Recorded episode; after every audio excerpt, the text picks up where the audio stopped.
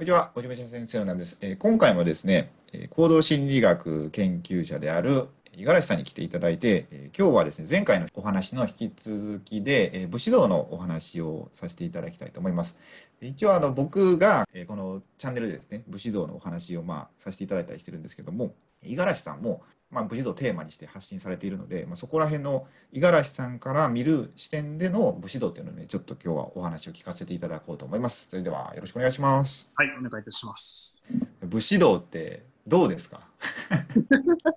ざっくりといきますけど。どうですかって言われると、まあ、その日本人の、まあ、こう源流となる、まあ、僕ら今の現代人の中にも、なんかこう確かに受け継がれてるうんなんかこう魂的なものというか、うんうん、まあ、道しるべになるような学問というイメージですかね。うんうんうん、はい、忘れられてるけど大切なものだし、うんうん、まあ、忘れようと思ってもあの細胞は忘れられないっていうようなものかなというふうに感じておりますね。なんかあれですよね。こう学んでいくと本当、まあ、DNA に刻まれてるというか、うん、それを今のなんか現代社会で忘れ去られてて、まあ、それを思い出すだけっていう感じでそうです。密かにねいろんな習慣とかの中で、はい、僕ら知らない間になんか武士道っていうのは実は流れてるっていうそういう感じがしますよね。うん、なるほど。でこう五十嵐さんがまず武士道っていうのをなんかこう大切だなって思った流れとかってどんな感じなんですか？あそうですね、まあ、僕、まあ、もともとその、もともとは、あの、戦国あ、まあ、三国志とかそういう歴史ものが結構好きで、あそうなんですね、まあ、ゲームから入ったんですけど、それは。三国無双っていう、まあ、ゲームから歴史に興味を持ち始めて、うん、まあ、こう三国志の漫画とかをこう全巻読んだりとかして、うんうん、であの戦国無双っていう、まあ、ゲームにはまって、まあ、日本の戦国時代の武将とかにはまってっていうのがもう本当にこうそもそものそもそもの入りなんですけど、でもそこからその僕が、まあ、前回のあのお話しさせていただいたその池田隆正さんっていう、まあ、僕の師匠にあたるあの行動心理学のこうメンタルトレーナーの方の、えー、こう教えっていうものをこう学んでいくうちにですね、まあ、その彼が池田隆正先生が指針にしてる2人の、えー、偉人というか、まあ、1人は、まあ、あの過去の人であり過去1人は現代に生きてる人なんですけど、まあ、その2人の、えー、師匠というのが、まあ、1人がその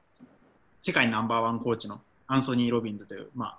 トレーナーですね、メンタルトレーナー、世界で偉大なメンタルトレーナーで、もう一人が、こっちはその学問の先生じゃなくて生き方の先生で、まあ、こう吉田松陰さんという、まあ、江戸時代の幕末の、えー、方がその僕の師匠にあたる池田隆正さんの生き方のこう軸になっている人なんだということをね、学ばせていただいて、まあ、この僕の師匠がですねちょっと紹介させていただきますけどまあ、覚悟の磨き方という、まあ、これベストセラーなんで、多分本とか読まれてる方は、この表紙見たことない人はいないんじゃないかぐらい結構、あの、本屋さんに行けば置いてあるなっていう印象なんですけど、まあ、この覚悟の磨き方っていうのが2013年に発売された時から、まあ、僕も当然その師匠の著書なんであの読み始めたんですけどでもいまだにあの読んでますしこれも僕ね自分で買うのは2冊目で、あの人にあげたのとかも含めると、多分僕7冊目ぐらいなんですよね、すごい。そのぐらい、あのこれはこう、もう生きる人すべての人に必要なメッセージがあるなというふうにまあ感じてて、うん、まあ、そういったところからこう吉田松陰先生の、まあ、僕はその直接吉田松陰さんを別に研究してるわけではないですけど、まあ、その池田隆正さんのこの跳躍っていうものを通して、ちょっとこう、学びの、うん、なんか少しこうエッセンスをお裾分けしていただいているというか、うん、そういう形からこう武士道というか幕末の志士っていうのはどういう生き方をしていたのかっていうところにこうちょっとこう感じるものがああって、まあ、は自分もお伝えする側になりたいなっていう感じなんですけど。えその今のあの著書の中では心理学と武士道っていうのをあ全く関係ないですね。あじゃないんですね。もうはい、もうこれは完全に吉田松陰先生の、まあ、こう武士道というかその残された著書、黄毛殺気だったかなあ、まあ、いろんな著書がありますね吉田松陰さんの関連のその、えー、本というか今までその残ってきてる文献をその池田隆正さんが研究して、まあ、現代語に訳したいくつかのパートに分けて現代語に訳した言葉っていうのが詰まってるっていう感じなんでこれはもう完全に生き方しか書いてないです。へえ。はい。そうなんですね。じゃあやっぱ心理学を突き詰めていってそのコーチングを突き詰めていった結まあ、結果じゃないかもしれないんですけどやっぱ武士道っていうのも大事だよねっていうところに行き着いたっていうことなんですかね。あ行き着いたというよりは、まあ、その池田隆正さんがもともとはそのアンソニー・ロビンズ、まあ、世界ナンバーワンコーチのアンソニー・ロビンズに、まあ、あの心理学にこう興味があったらしいので、うん、じゃあ世界ナンバーワンコーチに学びに行っちゃえば早いじゃんっていう感じでアメリカにこう行ったんですけどでもそれはやっぱこう日本で伝えていくときに自分はその世界ナンバーワンコーチの学びっていうものを受けてきたのになぜかその日本で伝えていってもなんかこううまくそのはまらないというか、うん、なんかこう、うん、そこのギャップがあったらしいんですね自分の中で葛藤というか。要するに俺はこんなすごい人の学びを受けてきたのに、うん、なんでみんなもっと俺の話を聞いてくんないんだとか、まあ、そういうふうにこう迷子になってた時期があったらしくて帰ってきてから。でその時に池田隆正さん僕の師匠に一番こう火をつけた言葉を解いてくれたのがその吉田松陰先生のえー、公毛殺気と言われるそのもっとこんな現代語に訳された言葉じゃなくて、もっとまあ難しいあの本みたいなんですけど、その本の中に書いてあるいやお前は結局何のために生きてるんだとか、誰のために生きてるんだみたいなそのもっとその表面的な取り繕う言葉じゃなくて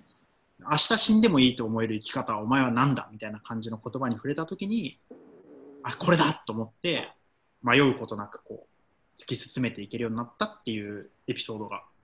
ありまして。おなるほど、はい、だからまあ両輪だったっていう感じですね。そのメソッドとかテクニックだけでは伝えきれないものとかメソッドとかテクニックだけでは自分のその才能とか命を世の中に最大限発揮するっていうことができなかった中で足りなかった語りんがその僕の師匠の中ではそういうまあ武士道というか生き方とかあり方っていう部分だったということです、ね、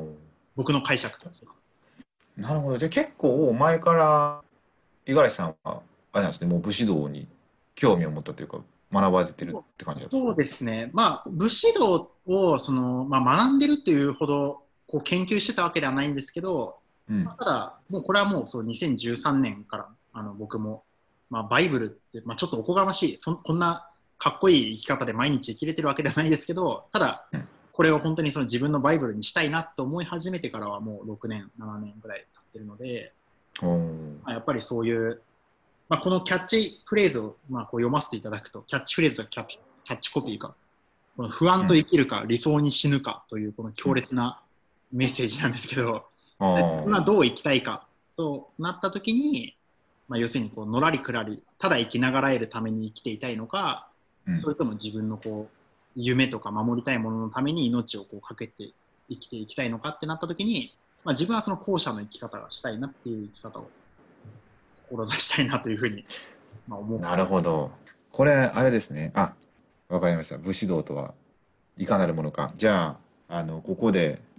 えーとですね、あの五十嵐さんがこれからの世の中をどうしていきたいかっていうお話を聞かせていただきたいんですけども、はいまあ、そこそこのお時間になってきたので一旦ここで聞かせていただきまして、はい次回またこれから五十嵐さんはどういう世の中を目指してどういう活動をしていくのかというのをちょっとお話を聞かせていただこうと思います。はい。あと、えー、五十嵐さんの SNS はですね、Facebook とインスタですね、えー、と下の動画説明欄の方に貼っておくので、またあのよろしかったら、えー、覗いてみてください。ということで、今回は、えー、武士道のお話ですね。ありがとうございました。はい、ありがとうございました。ありがとうございました。